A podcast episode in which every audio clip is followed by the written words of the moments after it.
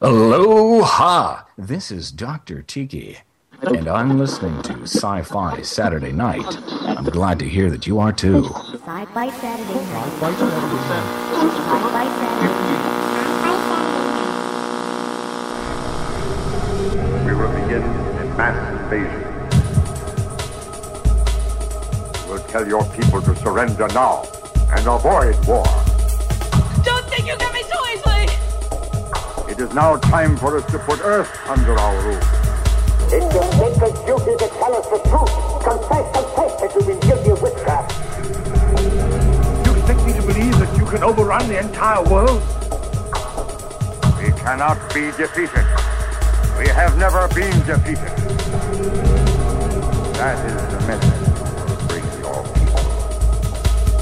Yeah, they're dead. They're all messed up. Sci-Fi Saturday night. From the Pixie and Dixie Cup Recycling Program, deep on sub level 14 of Area 51, tonight we are proud to present an animated revival of Deputy Dawg, featuring a whole lot of people, adapted for radio by Stephenie Meyer's younger brother Oscar, featuring the voice talents of Lynda Carter, Pam Anderson, and once again welcoming the beguiling yet waterlogged Esther Williams. Welcome to TalkCast 297 this week's edition of Sci Fi Saturday Night. Uh, enjoying the pre tryptophan sweats because it's our pre Nice pronunciation. Tryptophan, whatever. I was close enough for government. When have I ever pronounced anything right? That What was my point. Mm-hmm. Uh, I'm I'm the Dome. Hi, how are you? Joining the talkcast tonight. Some of the gang of five. Uh, actually, it's it's the gang of two and a half today, and I'm the half.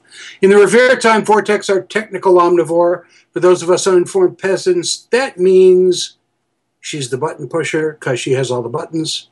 And she knows how to push them. It's her own girl genius, Kriana. I have a ruler. I'm not afraid to use it. That's what the nun said. From the stacks of her personal space in the Dank Dungeons industrial trailer parking lot and new and improved cloned vegetable market, welcome the Zombrarian. Happy Thanksgiving! I think she means it this time.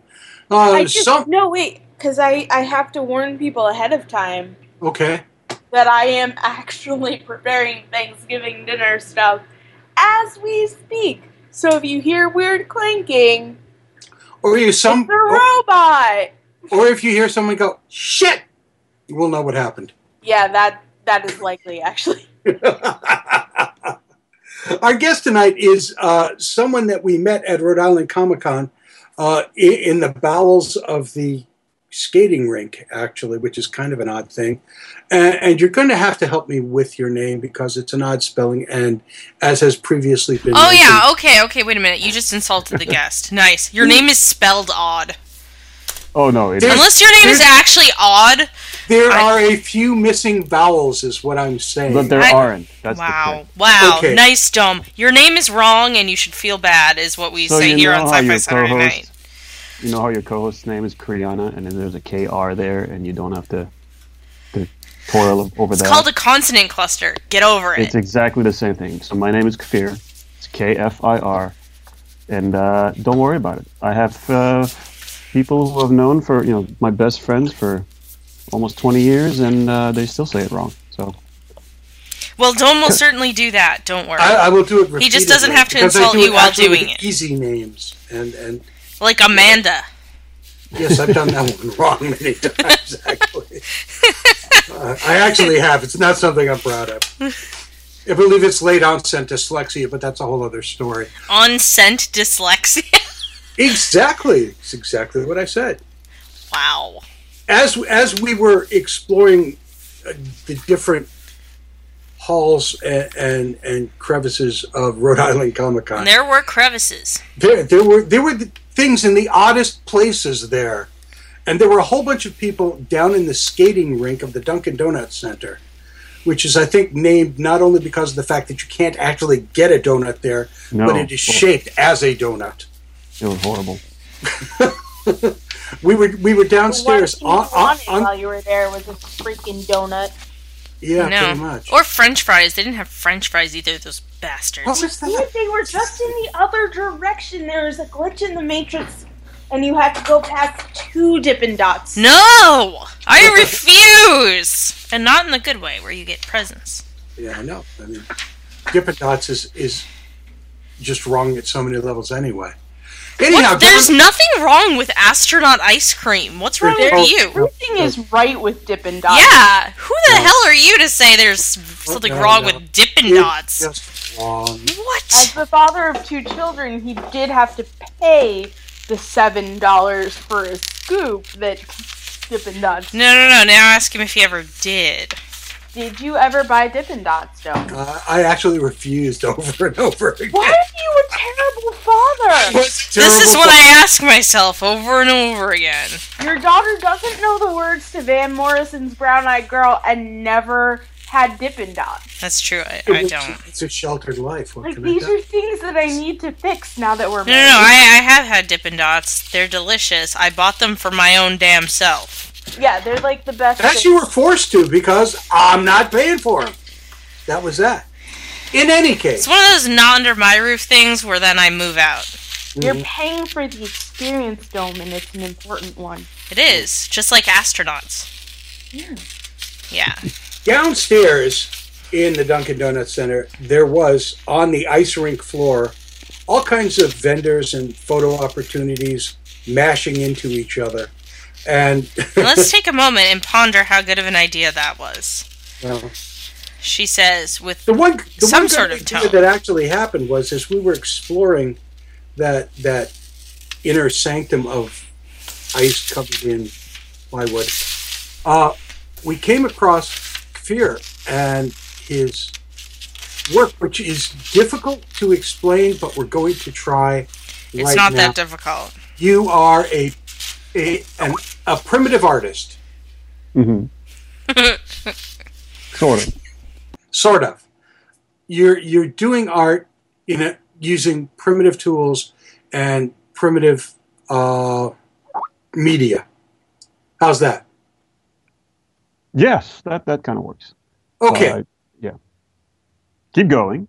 Uh, no, no, it's yours. Oh, really? Well, I, it's a combination. I uh, I use uh, uh, some primitive tools and some modern, uh, like because most of this. Do you want me to start from the beginning, like uh, what? yeah, yeah, yeah, yeah, yeah. All right, It's a so very good place to start. It is. Oh, It's- thank it's a you, little Julie. Andrews. oh, it was a dark, stormy night. Um, well, the stuff that I do, the art that I do mostly these days, um, is pyrography mainly. That would be the main, like, me- uh, I don't know, medium. Okay. you could say? okay, let's So- define what that is then. burning stuff. Burning stuff. I'm a okay. closet pyromaniac. So, well, you know, wood burning. Not so much heard of wood closet anymore. yeah, you've heard of wood burning, so people know it as wood burning. Pyrography or pyrography, or I don't know. I've heard people say it different ways. Is just, uh, you know, drawing or making art with heat. So Okay. I that's the modern part because uh, you know I use a, a kind of a pen that heats up to probably five thousand degrees. I don't know how, hot, but uh, I burn on natural materials, um, mainly traditional brain tan buckskin, and that's that's a primitive type of leather. Um, and then I, if I paint it, I paint with natural pigments and use primitive tools. So that's kind of the, the, the 30 seconds about what I do. How did you? How did you get to the point of? Wait, aren't we doing the interview after the news? We could do the interview after. We could. I'm still confused. That was a teaser. How about that?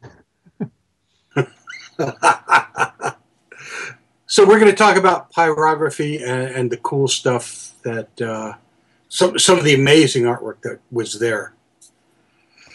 But first, the news.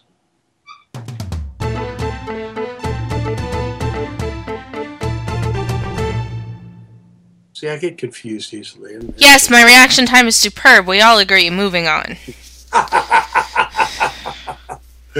Oh, Guys, do you think this looks done? I can't see it from here. Is so it golden? Not entirely. Is it Bernie looking? Not yet. Then it, you, you should We're probably stop before it gets between- Bernie looking. Between no and burnt. hmm. I don't know. It's up to you, baby. I'm hard to gonna say. go with it in a couple more minutes in the oven. Continue. Uh, well, uh, since nobody else really had much of anything this week, I've got like, I have a really good one. Don't even start, Dome. okay, then we'll start with your really, really good one. Okay.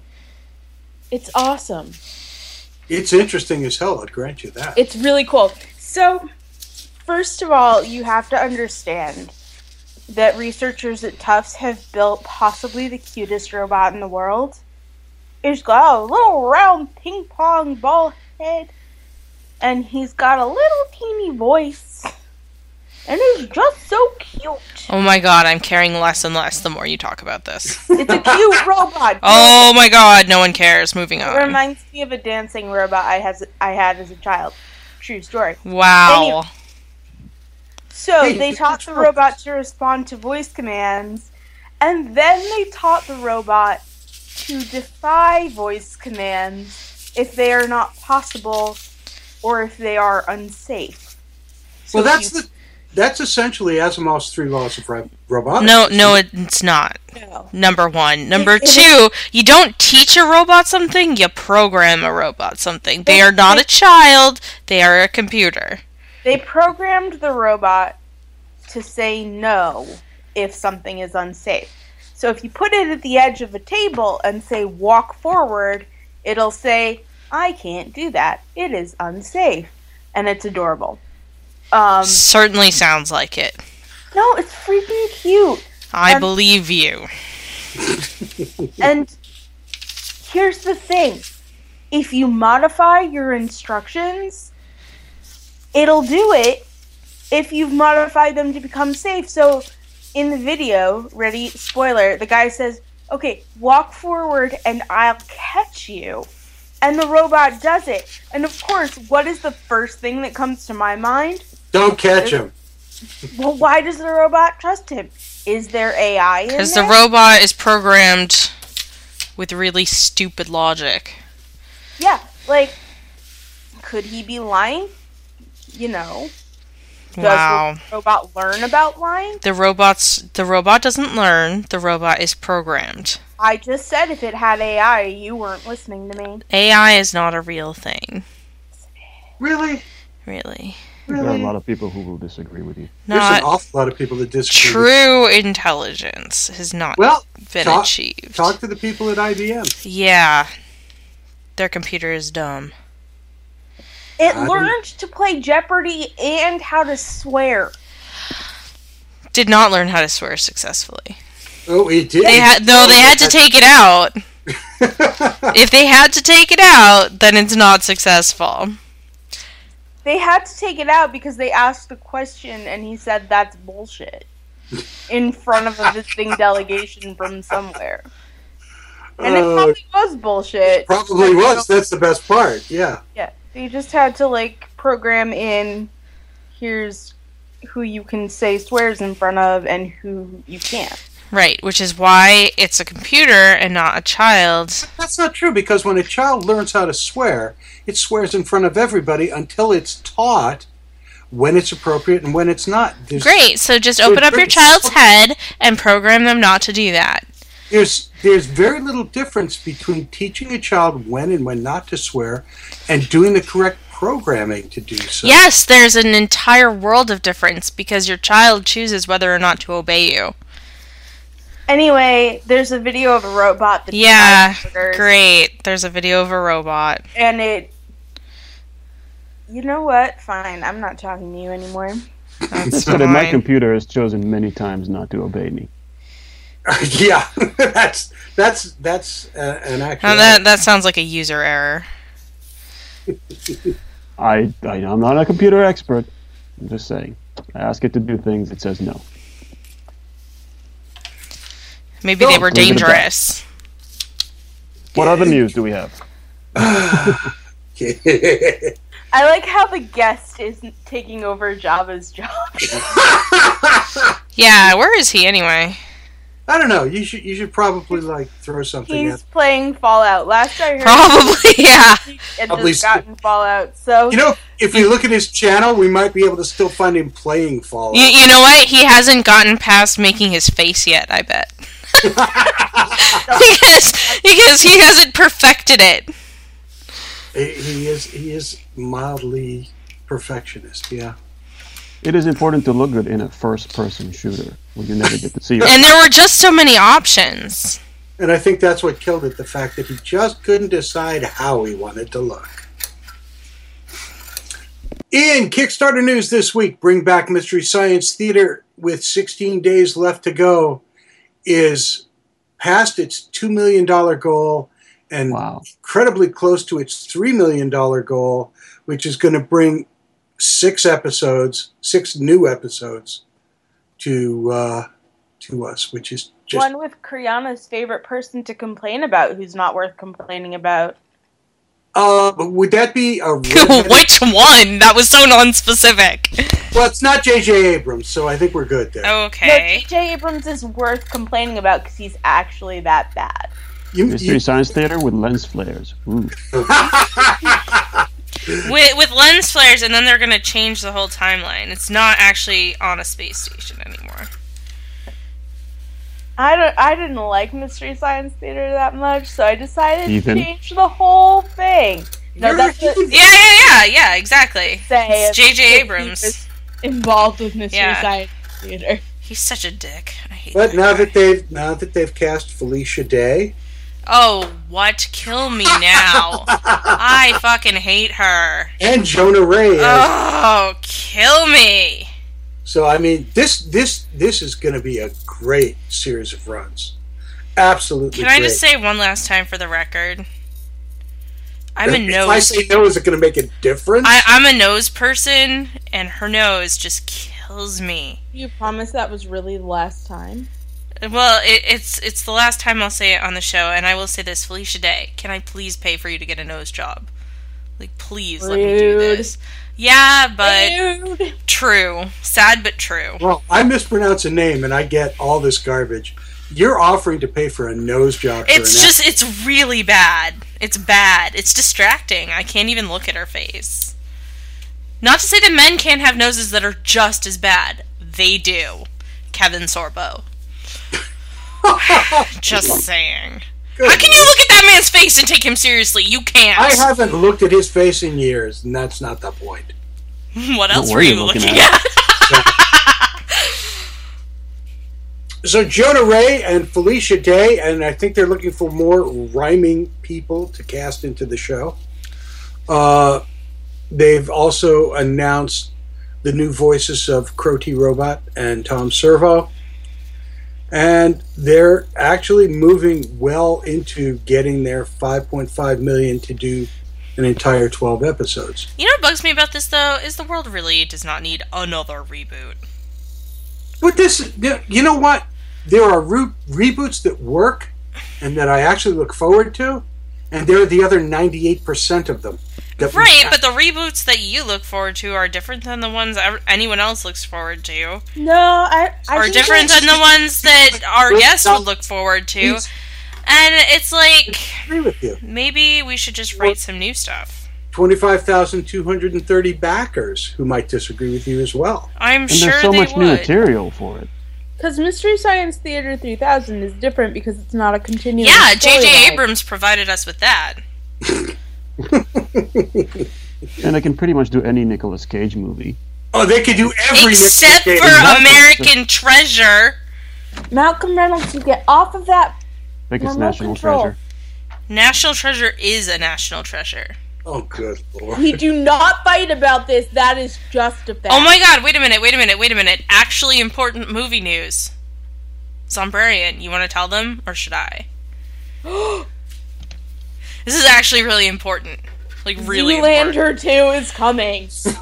It's the sequel we've all been waiting for. Wait, wait, wait. And I'm- it's even it's even show related because Benedict Cumberbatch is in it.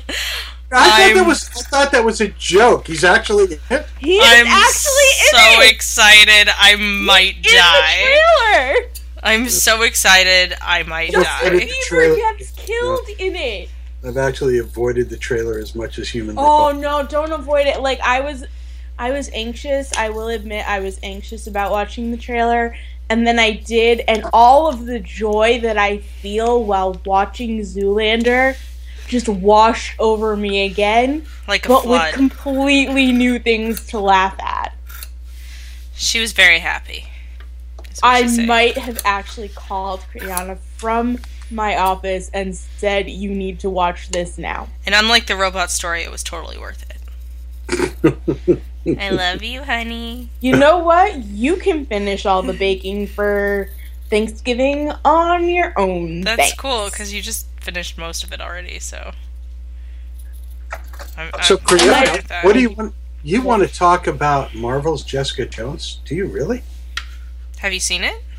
I, I've started it. I haven't finished it. We haven't finished it either, but we started it and we really like it so far. There's something about an evil, rapey David Tennant. You know, I, I don't care what Tennant does. I just kind of like him. Yeah, exactly. That's that's my point. Is even when he's evil and rapey, you're like, yeah, it's okay. What all is good. it about him that just He- whatever character he does? It's his Scottishness. you, I think that's part of it. To be honest Scottish people are particularly attractive. I find, in general. in general. Hi, sweetie. Who is Scottish? Mhm. Ish. Ish. She she she's baking. She can't hear anything. She's yelling at me from the other room though. she, she says, "No, I heard it and thank you, but Thank you, but. I but ow." I think the cat bit her. Anyway, Did the cat bit her or she burned her hand again? yeah, one or the other. It's okay. We have burn cream for the, either of those situations. Jones right. Oh no! Now both of you are right. Kriana, can you come get the cat? Really? Yeah, really. He's gonna be pissed if I come out there. Yeah, I know, but he's upset because I yelled. So anyway, Jessica Jones is, is actually she's yelling at the cat as I'm talking. Right, I can hear it. Um, so Jessica Jones is actually really, really good, I think. It's another example of Marvel taking a character and not making a big deal of, oh, this person has these things going on. It's just, here's an awesome character. And it's not, she's awesome because she's a woman, and it's not, she's awesome because she's. No, well, no one would say she's awesome because she's an alcoholic, but you get my. Um, She's awesome because she's has not flaws. a major character, but they've invested the time and effort to make her a full character, maintain the writing from the comic books and the quality of the writing into this limited run series that's well shot, well produced. oh, it's well acted. beautiful. Like, and I thought, So much better than Daredevil. oh, oh my yeah, God, I, yes. Daredevil was the biggest steaming pile of crap. I was Why? really looking forward to Daredevil and was really disappointed. And this is the opposite. I was apprehensive, and I'm so happy with it. I'm going to just stay scare- quiet over here about Daredevil. You like 'Cause we obviously disagree. I love it. Well, Well, you're you're allowed to like it. Like, it wasn't for me. I didn't find it engaging. At all. I mean, it was like violence, and then let's have sex, and then let's punch people, and then have more sex. And not that I'm against sex and or violence, just didn't find it that entertaining. I will say that anything that gives Fulton Reed another chance to be in anything is cool with me. But yeah. The one thing that I was frightened of when I first started watching it was the opening montage. Because oh yeah, the kind of kind of Bond girly thing going Bond on. girly, creepy, way too dark. And I'm thinking, please don't make this be way too dark the way the opening and first three or four episodes of Daredevil was, where everything was just cloaked in this I've got to be dark because dark is what I have to be. Um, but it moved out of that and, and got its own feet really, really quickly. And she's terrific. She's way more interesting than like Spider Man or like any of those other people as a character too. Well, and let's talk about how versatile is that actress. I know she's great. Although I do Wow. miss James Van Der Beek. Yeah, I was gonna say she's playing this character, and she was on Don't Trust the Bee in Apartment Twenty Three, And she was on something else. in which she was this completely two dimensional character, who she managed to play as like a lovable sitcom character, but but not much else because that's all. She, complete 180 in terms of complexity and acting chops and character, and she just did it flawlessly. when you're given a good script and a good story, you you can actually shine. And, and Well, You I mean, I enjoyed Don't Trust the Bee perception. in Apartment 23, but for completely different very different You, level. you're you're you just love James Van Der Beek. Mm-hmm. It's okay. I love you anyway. Anyway, it's a really good show. We're really enjoying it. David Yeah. Tennant is on it, which I didn't realize before I turned it on, and then I was really happy. I miss and him. because it's on Netflix, you know, you can take like a day with a couple of good bottles of wine, You can binge the shit out of that. put the hell out of it in one day, and it's. I did like four. Uh, I mean, we five. have we have two kinds of pie, uh, peach crisp, and we're gonna have rolls. So tomorrow we have the day off. You do actually. We do. We don't have to go anywhere or do anything necessarily. But I Or also we could have- make an agreement right now with Joan that there won't be football tomorrow. Yeah, there will be Jessica that. Jones. it could be Jessica Jones tomorrow. Yes. I could make that happen. I just have to convince you guys to watch the dog show. Oh God, that will never happen. Oh Lord. Anyway, So at the same time that uh, dropped on Netflix, Captain America: Civil War first trailer opened uh, at essentially the same time, showing the vast dichotomy between the movie universe for Marvel and the Netflix universe for Marvel. Which, quite frankly, right now, I'm liking the Netflix version better. have you noticed though that they're tying like little nods to the movie universe into Jessica Jones? They're doing that across the board. They're doing it on on the Netflix, on uh, the broadcast television, and they're they're nodding back and forth into the movies as well. And I, I kind of like that because, you know, to the comic book geeks. Because that's what comic books it's do. always been that way, right? Doing what comic books do. What? I know. Who would have thought that that was the thing? But it, it kind of is. Speaking of which, Wait, I've been too scared to watch the Civil War trailer. How was it? Not good. Eh, No. don't worry about it. Just watch Jessica Jones. Yeah, we'll, we'll watch Jessica Jones, but we can watch that if you want tomorrow too. It's not bad, but it's it's the difference between going to the Golden Corral for a grazing dinner and going to a five star hotel. Let's go to Thanksgiving. Thanksgiving? That's not the Golden Corral. I know. But that's what I thought of. I know it's okay, Totally different bear. but we've, we've done that as well. so I mean, it, it's good for what it is, and if, if you're looking for the new Cap trailer and you're looking forward to it, you're going to enjoy it. Um, If you've had enough of his bullshit, you probably won't. oh, I, I kind of like. Oh my gosh, he's the worst character. Oh no, not by a long shot. Oh my God, no, not by a long shot. Okay, except for Hawkeye. Thank you. Let's start there.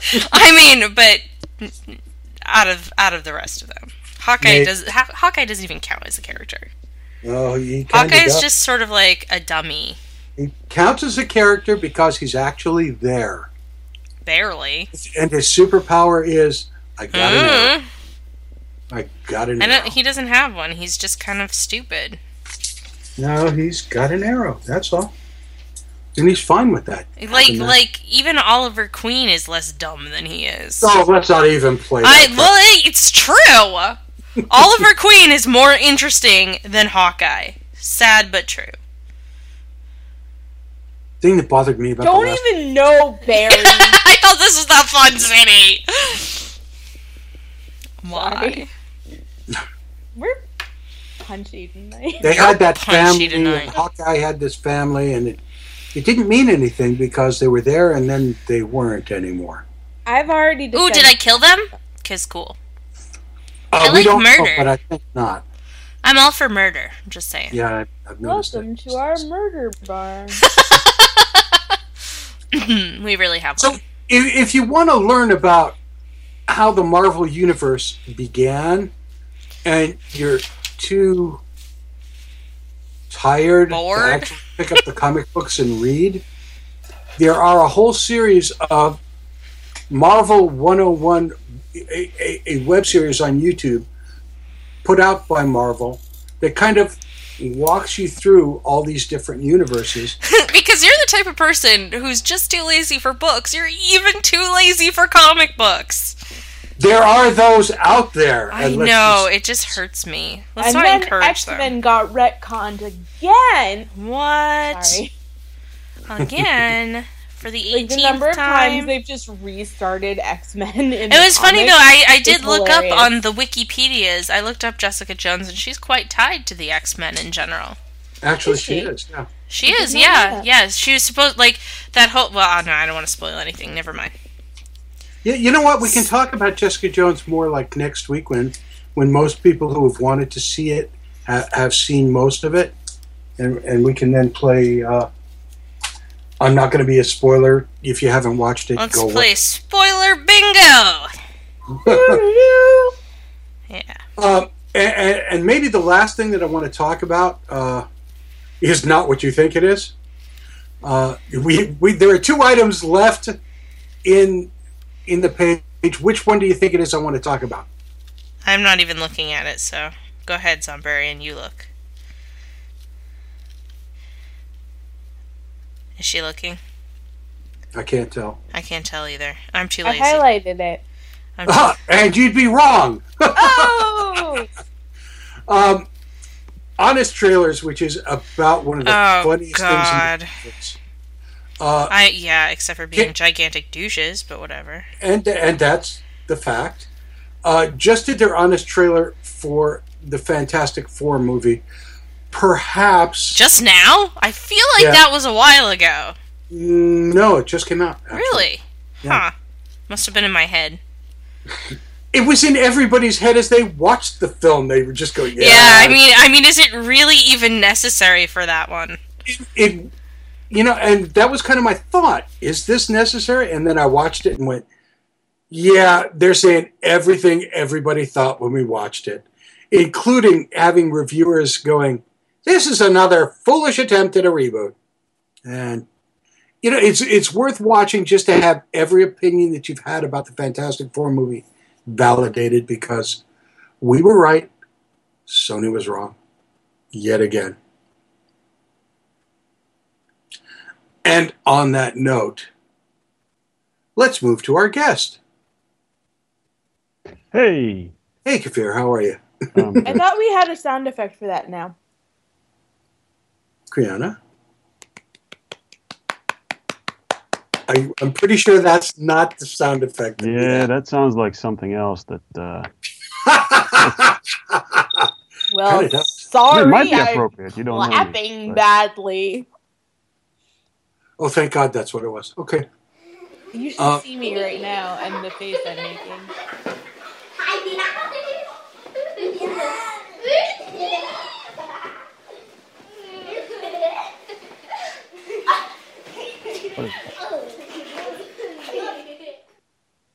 Uncomfortable yet? Kids, yeah.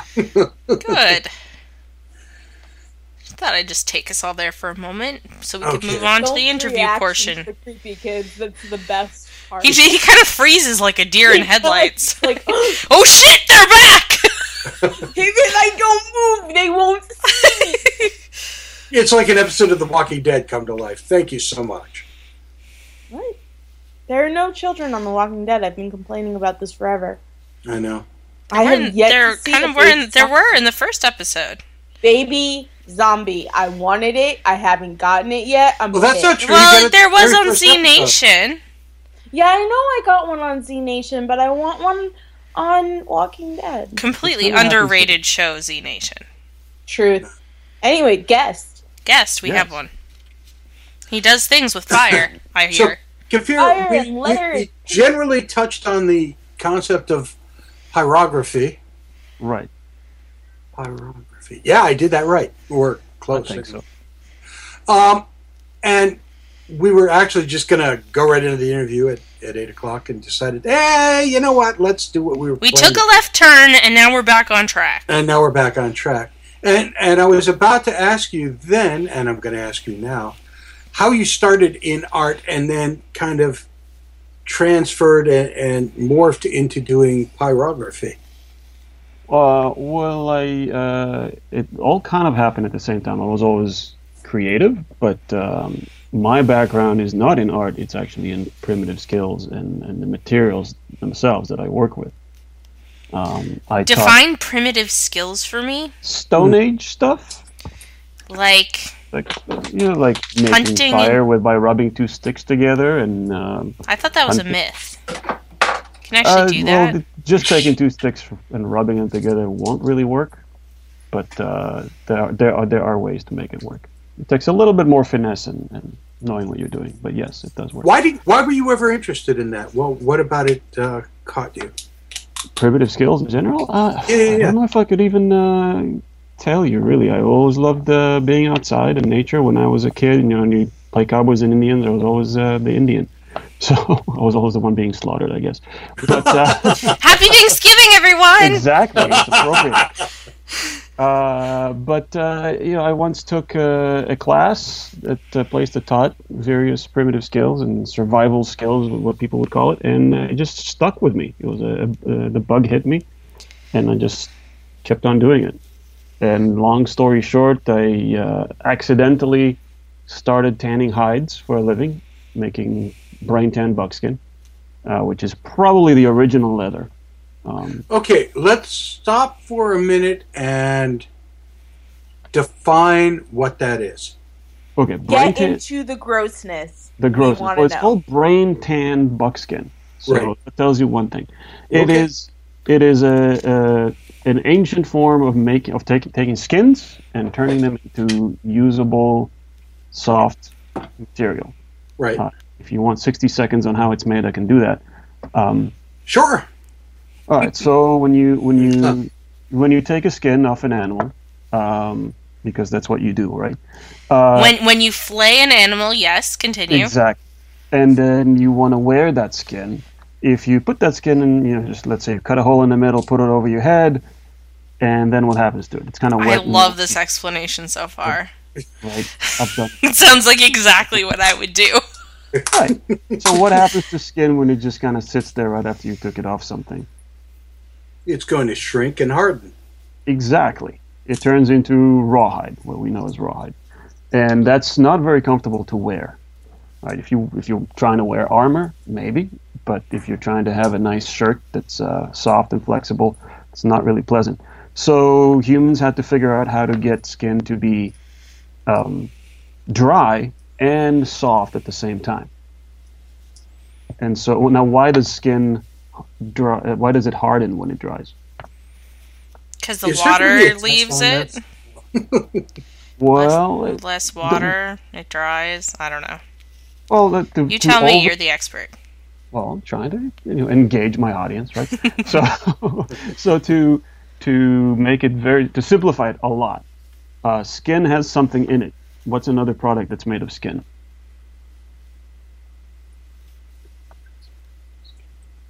Okay, No, I'm I'm not sure where you're going here, but uh, Uh, you know, vellum paper. Yeah, Yeah. vellum is what I was thinking. if you've um, ever looked closely at uh, an Elmer's glue bottle, they don't make it out of skins anymore. Are you but talking what's about elastin? what's in the what's the logo of Elmer's it's a cow. It's a cow. It's a cow. Exactly. So, uh, glue is made out of out of skins as well. These days, it's not. It's made mostly out of bones and things like that. But anyhow, so that glue, which hide glue is one of the strongest glues in the world, uh, that glue is water soluble. So when it's wet, when the skin is wet, It's flexible. That's why your skin on your body is is all flexible. And I'm really oversimplifying it. I'm sure there are people out there shaking their head and face palming themselves and saying, "Oh God." But That's this okay. is- This is like a this is like a ten minute tanning lesson. so when you when the skin dries, the glue bonds fibers together and they get stuck together and it becomes hard. So we had to figure out how to prevent that from happening. And the way to make that happen is to once you've you've taken the skin off an animal, you've scraped away whatever layers you don't want, which is usually the meat and the fat from the inside of the skin. Because wearing a shirt with jerky on it attracts bears. Although Uh, good source of snack. That's Just true. saying, built-in snack. For you and for any other wild animals that want to have it as well. True, but Right, that's why you carry an smelling like a- axe. Jeez, Dome.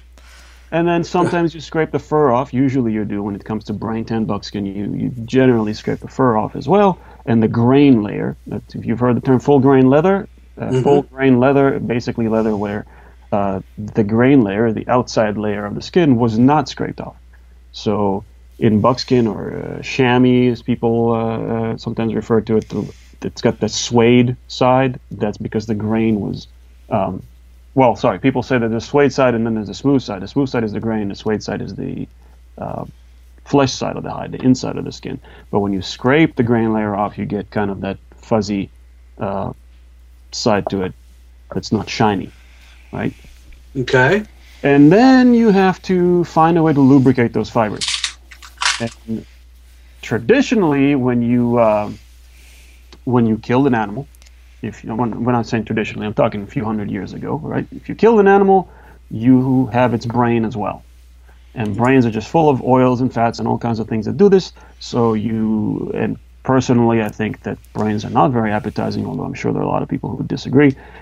And so you use the brains, you soak the, the hide in the brains, and you get those oils to coat fibers, the, microscopically coating the fibers of the skin. And then you move those fibers. You keep them moving. The oil is kind of letting those fibers glide against each other while you move them. And if you keep those fibers moving by stretching the skin this way and that, uh, while it's drying, as the water leaves it, you're not giving the glue a chance to actually bond those fibers together. And that's how you end up with a soft skin. Then the last step is smoking it, um, not not rolling it up into a joint and smoking it, but putting it in a smoker or in the smoke of a, of a fire, etc. Um, you don't want to burn it, but just in the smoke itself. And the smoke, to speed things up, just creates a process where basically the end result is that that skin can now get wet. If it's been smoked, it can get wet. You know, you'd wear your shirt out in the rain, and then it'll, it'll you'll hang it up to dry, and you don't have to do that process of, of moving it and stretching it all over the place for hours until it dries. It could dry on its own, air dry, and it'll be just fine. When it when it when it's completely dry, it'll be kind of stiff like uh, clothes you hang on a line outside, and then you give them a couple of shakes and they're back to being soft. That's what what will happen. So that's brain tan buckskin for you, and it's it's really really old. It's probably how's the that- original leather. How's sorry? How's that different from other types of tanning? Is it just Well, modern tanning, uh, the chrome tanning, is incredibly toxic. The the chromium salts and whatever that they use in those processes are you know, incredibly toxic and bad for everything. Um, the skins themselves, the end result of modern chrome tanning is they're not as durable as brain tan buckskin. Uh, it's really one of the best materials on earth as far as its clothing and, and equipment, you know, bags and things like that. It's extremely durable. It's washable. I can actually throw it in the wash many, many times, and What? it's just fine. Yep. That's Uh, awesome. Now I want some. It's breathable. It's warm in the winter, relatively cool in the summer. It's a great material. The only problem with it is that uh, it's uh, it's hard to make. Everybody used to make it. That's why the I hear that that's why the American dollar is nicknamed buck because buckskin was such a common trade commodity. Everybody made it. Everybody knew how to make it, and everybody traded in it. And uh, but it you can't really have machines do it it's it doesn't lend itself to to mechanizing the process. So when when jeans became available, they're not necessarily tougher. They're just easier to make and you know mass produce and cheaper that way. and at this point, do they need to be tougher? Oh, I guess not, because you could just go and pick up another pair. Let's let me put it this way: I met a gentleman who tanned, uh, you know, some buckskin, and he had a pair of pants that he made that were 40 years old. I totally believe that, and I'm sure if you were to try to buy a pair of pants like that, they would cost at least five hundred dollars. I'm assuming, at the very Prob- least. Yeah, probably, uh, maybe more. It depends on materials. You're talking probably two or three hundred dollars just in materials. What I find fascinating at this point is a that this was your vocation, Yes, I used to do this for a living. and Never claimed took- to be smart. and you took this vocation and took a really, really interesting left turn with it hmm in terms of using that brain tan leather as a base for artwork. Right. and it, it's difficult to comprehend to for our listener to comprehend Our because we only have listener, you're so ambitious today. I know.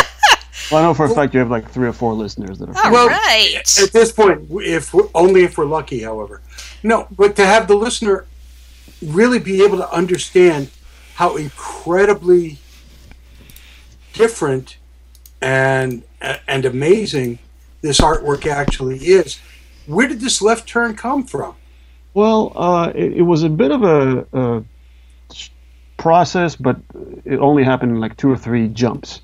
Uh, I used to teach a class called um, uh, "Using the Whole Animal," where we'd start with a with a live animal, usually a goat, and then when it was a magic act, we would make it disappear over the next three or four days. And as part of that class, to not go into a lot of gruesome details, uh, you know, when students would ask, well, how do we use this part and how do we use that part? Uh, some somebody asked, how do what do we do with the eyeballs? And so technically you could eat anything, but that doesn't look appetizing to me. And I remembered hearing or reading somewhere, I really don't know where, years ago, that you could use eyeballs or the fluid inside eyeballs as a base for paint.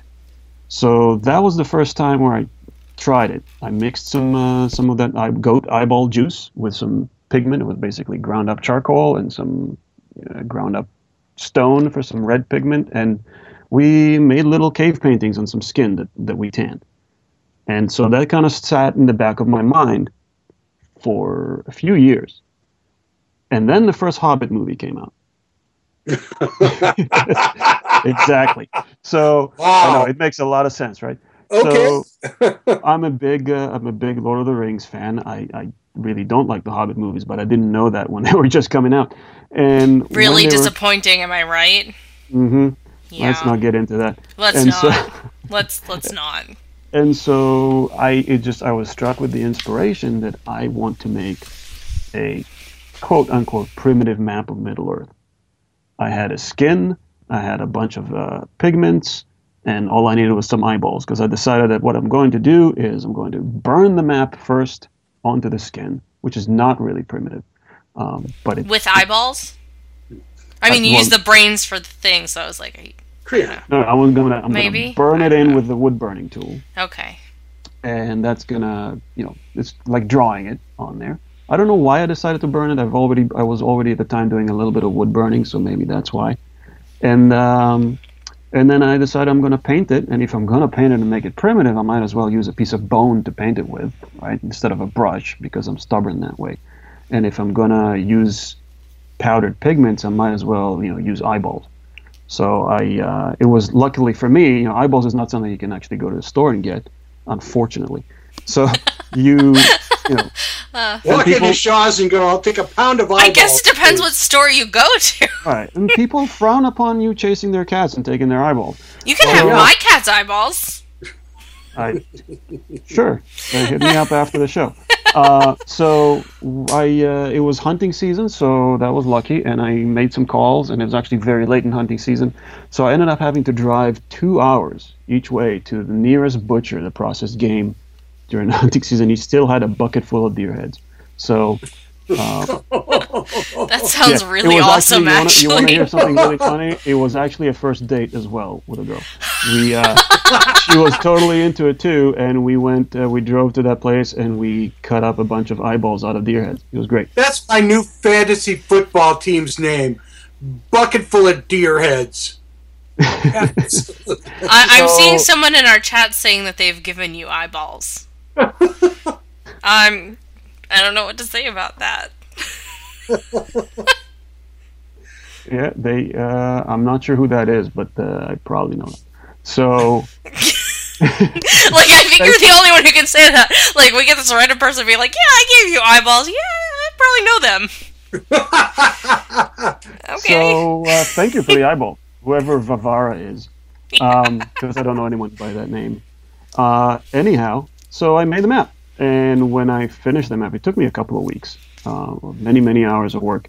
And when I finished that map, I was I was blown away. I was like, "Holy crap! I just made this. This is awesome!" And uh, I thought, well, what am I going to do with it now?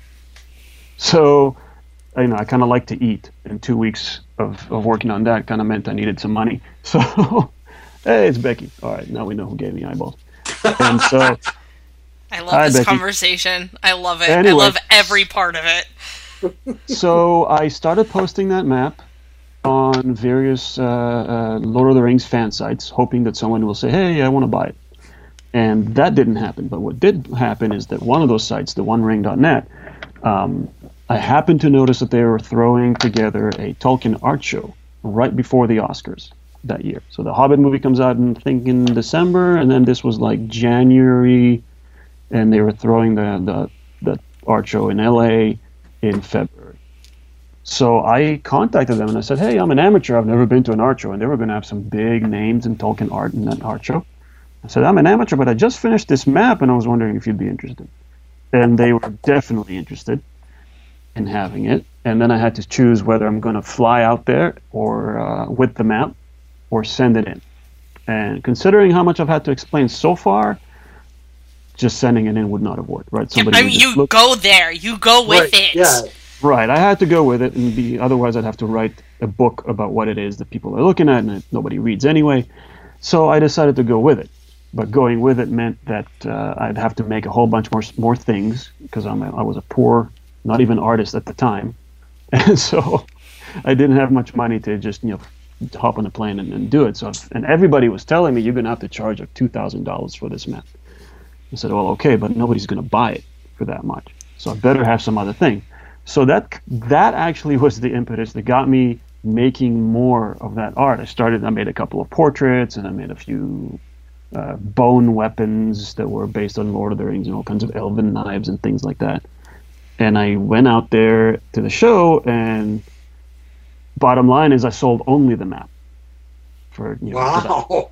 Right, and that I know I left there kind of thinking, well, huh, maybe I can do this. So you know, a couple, of, just a couple of years later, and now I'm doing it, trying to do it full time. Still not, you know, I'm still a poor artist, but uh, hey, got to do But you, you've you've taken this concept, which, by the way, is is I, I walked past the booth and I was just stunned by the beauty of it. It's, How, like, I feel like I must have missed it. Like, how though? How would that have happened? it was it was cramped. You were unfortunately in a very bad spot down in the in the bowels of the ice arena. but we went through the whole thing. So wait, where was it? It was Uh, of the, did you see the the HP Lovecraft PI or Lovecraft PI booth? The guys that were that had the comic book? No. Guess not. Mm, I think I saw something Lovecraft, but I wasn't. There was the guy who was selling posters, and then between him and me were three or four comic book vendors. We just had the big long boxes, and then it was me, and right across from me was the couple of gentlemen, Dave and Dave. Dave were- and Dave. Yeah, they were promoting their uh, Lovecraft PI comic book, which is actually pretty neat. That sounds fascinating, actually.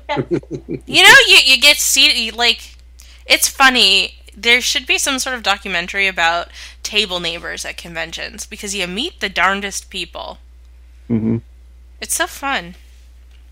Okay, before we get too far down this tangent, though, I have a question. I knew I had multiple questions, but I couldn't remember my second one until just now. And it's about the bone weapons. Okay. Um, so I know that obviously they're not as durable as, say, like a steel weapon, Right. but is it possible to make them functional? Not that Well, I would with yours because they're gorgeous, but Why Like- wouldn't they be you. functional?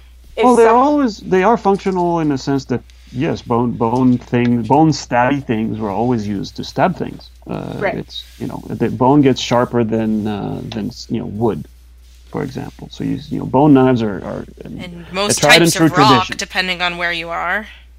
and yeah, rock is just a different material, and it's a lot uh, stronger than bone, depending on the rock. Some of it is, is more brittle, but uh, yeah, bone can get sharp. Uh, it doesn't work as well for slicing things uh, because of just the structure of the bone fibers, but uh, it works better at poking things, at piercing things. So you can make really like bone arrowheads and, and daggers. Have been really popular throughout hist- history. Uh, the ones I make are obviously kind of pointless. I well, pun unintended. But uh, they, yeah, I could stab something with them, sure, uh, and I've done that. But uh, uh, you know, when I made bone swords, they are they're kind of an anachronism because you, you, what's the what's the point? If I swing it at somebody, it's just going to break. So it's just art, really. Well, and that was my question because some of um, the pieces on your website do look like they have, like they're edged. They I they are they, they will they will Yeah. cut you. Uh, not as easy as a you know it won't be an instant deep cut like a steel katana, but they will cut if you try. And uh, and then it might and then the edge might crumble and be dull again, and I'd have to fix it. So Don't they do don't, that. They're not durable. Let's put it that way. One one of the things that I see on your on your website, especially throughout your portfolio, uh, is is a statement that all animal materials are ethically sourced. Let, Right. Let's not jump down that rabbit hole, please. because, yeah. The, the people who are going to complain about things like that, there's nothing that's going to make them happy. Right, and I mean, so, it's just kind of uh, aside from not using anything from animals ever, so let we could. I think Dome, you and I can agree that that's silly, and Yeah. this is awesome. definitely. Well, let's just say that I use I, I use I don't just go out and, and you know catch a deer, take its eyeballs out, and let it go. You know, so I love this conversation. not- I I love don't this whole conversation. It's I don't my favorite. and just take you know, or don't kill anything and take it you know just for its skin. So Just, just any- my cat, though. You could, you can Well, have his just- well, eyes. I can eat the cat. I will definitely. You could I have no try. he would cut you. so the, basically, what I'm trying to say is any any animal that I'm using, any animal part that I'm using, it was you know somebody ate it, and that's the that's the least you can ask somebody when they kill something is at least eat it. So I'm not. Uh, Unless I'm it's like not- a spider. Because that's just I don't know. gross. If you kill it, eat it. Definitely not. just to just to take us further down the uh, the rabbit hole in a different direction. Do you hunt the deer yourself, or do you? I don't. I, Have you know, I've done anything you can imagine to a deer, except kill one. not a thing I can imagine. I don't know. Again, hit me up after the show. Anna. No, I'm sorry. Everything that's legal to do to a deer. Sorry. Oh, it depends on what I'm a state horrible person. But we all In- know this. In Yeah. some states, a species of consent is is different. Um, So, how did you move to doing pop culture variations, comic book covers, that kind of stuff? Well, because that because I'm I'm a geek. I mean, the map of Middle Earth was the first thing I did. That tells you something. Shocking. Uh, I didn't You're a start with a simple drawing. I'm like, I'm gonna go with a map of Middle Earth, and you know that led to some portraits from from the Middle Earth movies. I mean, it could have been a map of Passaic, New Jersey. It wasn't. Nope. because that who was cares? n- Pacific, New Jersey. That was not the choice that you made. I'm in New Jersey right now, but I'm sorry? I don't care enough about New Jersey about you know to, to make a map of it. Uh, but I, you know, I love I love everything that's geeky except you know some things. If you don't see it on my art at all, it probably means I'm not a fan. Uh, and so you know, be- between Lord of the Rings and Game of Thrones and various comic books and Batman and uh, you know, and the historical stuff too. I've done some Da Vinci stuff and some actual cave paintings, which are really cool to do. Um, so anything I'm a fan of, I'll just do. If you pay me to do something I'm not a fan of, I'll be glad to do it. but but if I'm just making something from If you're for doing fun, it on your own, it's got to be something you like. Have you ever Absolutely. thought about getting into primitive musical instruments? you know, I can't play an, an instrument to save my life. I have I have a hard time playing the you know. I just think a bone flute would be really cool. I could make it. That's that would be that would be fun. Some brain is cackling in the other room. What the Mhm. hell? I think it was the idea think of she- going into a bone. I, I don't know what's wrong with her. I, I I think the concept of the bone flute is just pushed her over the edge. Why? And It's a okay, thing. It They is a used thing. like I didn't make that up. I mean, cool if I did, but I definitely didn't. Yeah, apparently, I mean, according to Google, National Geographic bone flute is the oldest instrument. Although that's Yeah, probably totally. not true, but it's the at least the oldest artifact that we have. People So used I could I could make them. Oh, Kriana, and Christmas is coming. Ah, At Rhode Island, I didn't really. I, have, I had one bone sword, but uh, the rest of it was the buckskin art, and it's really what I enjoy doing the most these days. It's very. It was. uh, It surprised me the first time I did it, and how three dimensional it gets. And so, uh, although at Rhode Island you couldn't really see it because the hockey rink lights were so bright. So now, so now you say you you used to make the the brain tan buckskin for a living, but you don't do that anymore. You do this, but do you do you still make all of your own skins? I, Or- d- I can't. I uh, No. I have back injury that prevents me from doing that. no, So that's sad. I'm sorry. that's all right. And uh, so I, I have friends who still uh, tan. Some of them are students of mine from when I used to teach it, and a couple of them are not. And I just buy the skins from them. Fair So it's enough. still good. So you've had some really, really wonderful successes in, in producing these artworks that are, you know, realistically not inexpensive because of the amount of work that goes into them. Right. I mean, you're you're competing on a floor with people who are doing twenty dollars sketches, uh, which has to be somewhat difficult from It that is. standpoint.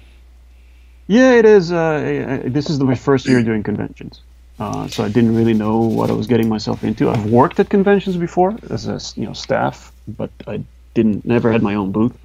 So this was a completely new experience, and it's tough because most people that go to a convention, you know, by the time they've paid the fifty bucks to get in, and the another fifty or hundred or more, depending on which convention it is, to get the autograph from their favorite celebrity they've got a bit of change left in their pocket and they're going to use it on something shiny like a, a couple of a couple of prints you know $20 for a couple of prints from some artist and that's fine but they don't mm, people generally don't go to conventions looking for original art Somebody got three hundred dollars worth of leather costume pieces.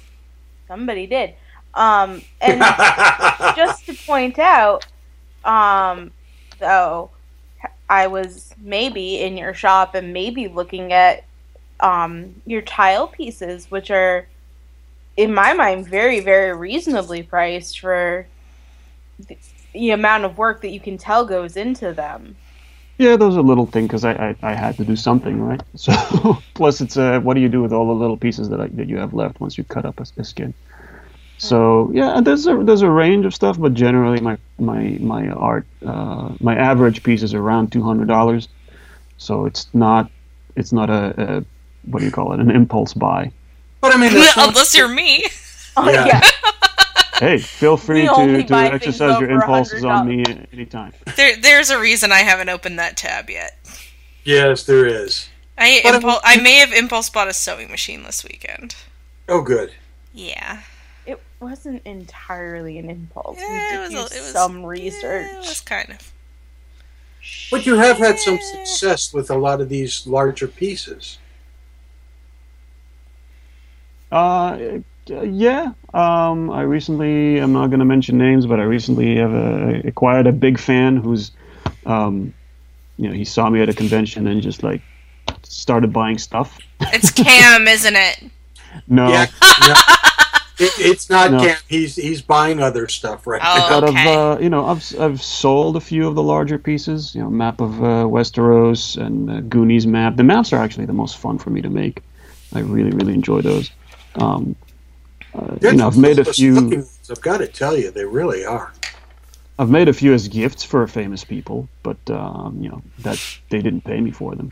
Sometimes So- it's nicer to make them as gifts. As someone who also, and Zombrarian can vouch for this too. A lot of the times when you make something, um, I, I think yours less than certain other things. They look like a lot of time and effort is put into them more more than maybe something else that is also handmade that that could also be mass produced and people look at it and say you should sell that.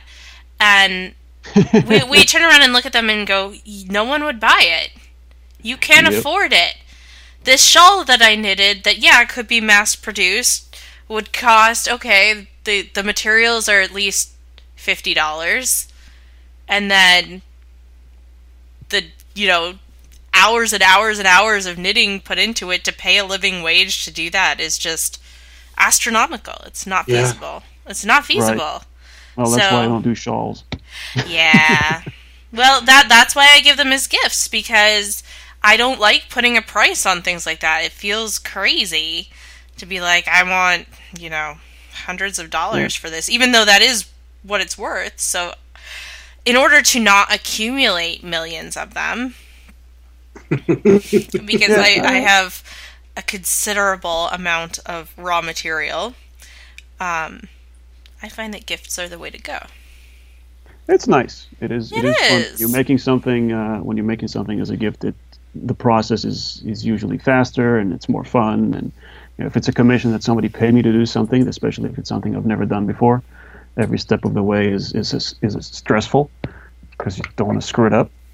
Um, and you really there's not much room for screwing up with, when you're burning into skin. You No. make, you make a big mistake, you scrap the whole piece. So, but it, when it's a gift, it just seems things uh, things seem to work very very smoothly. I just made a map, another map of Middle Earth, with the intention of uh, gifting it to Richard Taylor from uh, Weta Workshop, and whereas the map I made before that took me hundred hours of work, well, let's cut that down to sixty without the bow that I carved to display it with. But just the map itself took about sixty hours of work. The map for Richard took me twenty. I don't know how. I don't know why. There was some black magic involved, but it just it, it was like time travel. Something happened there where I just I looked at the clock and then it was, it was just well the way I know how I the way I keep time is actually watching movies while I work. And so when I make maps of Middle Earth, I obviously watch uh, Lord of the Rings, and I didn't even get through the special features on the two towers. Wow. Whereas the map before, I watched all of that. I watched all of The Hobbit, the extended Hobbits, the four-hour cut of The Hobbit, and I still had a bunch of hours left to kill on Netflix.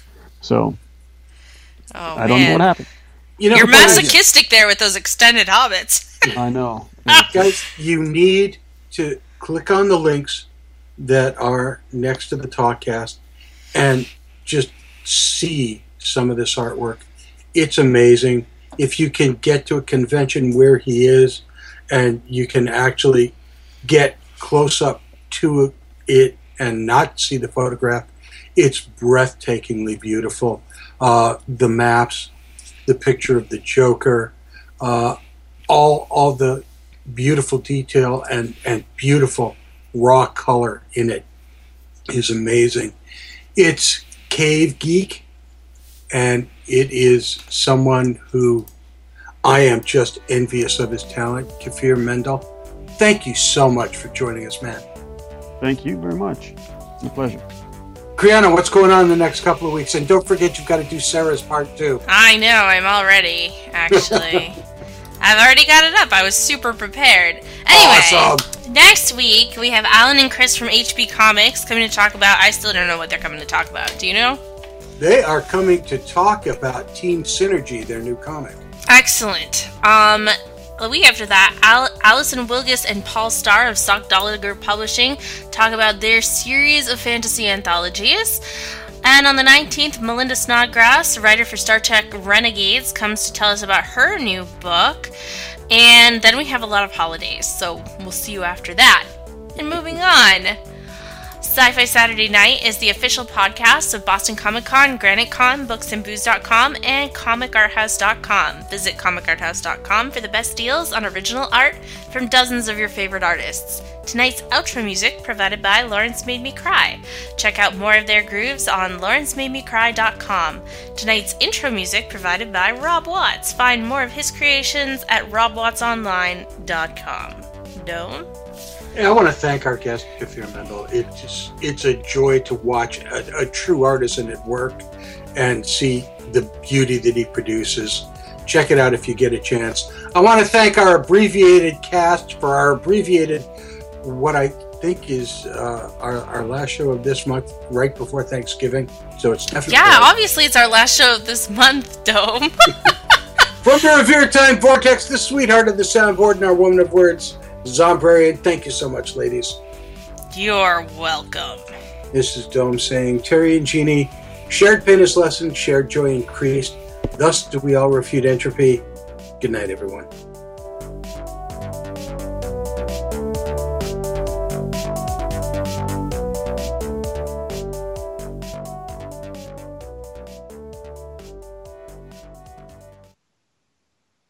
I know.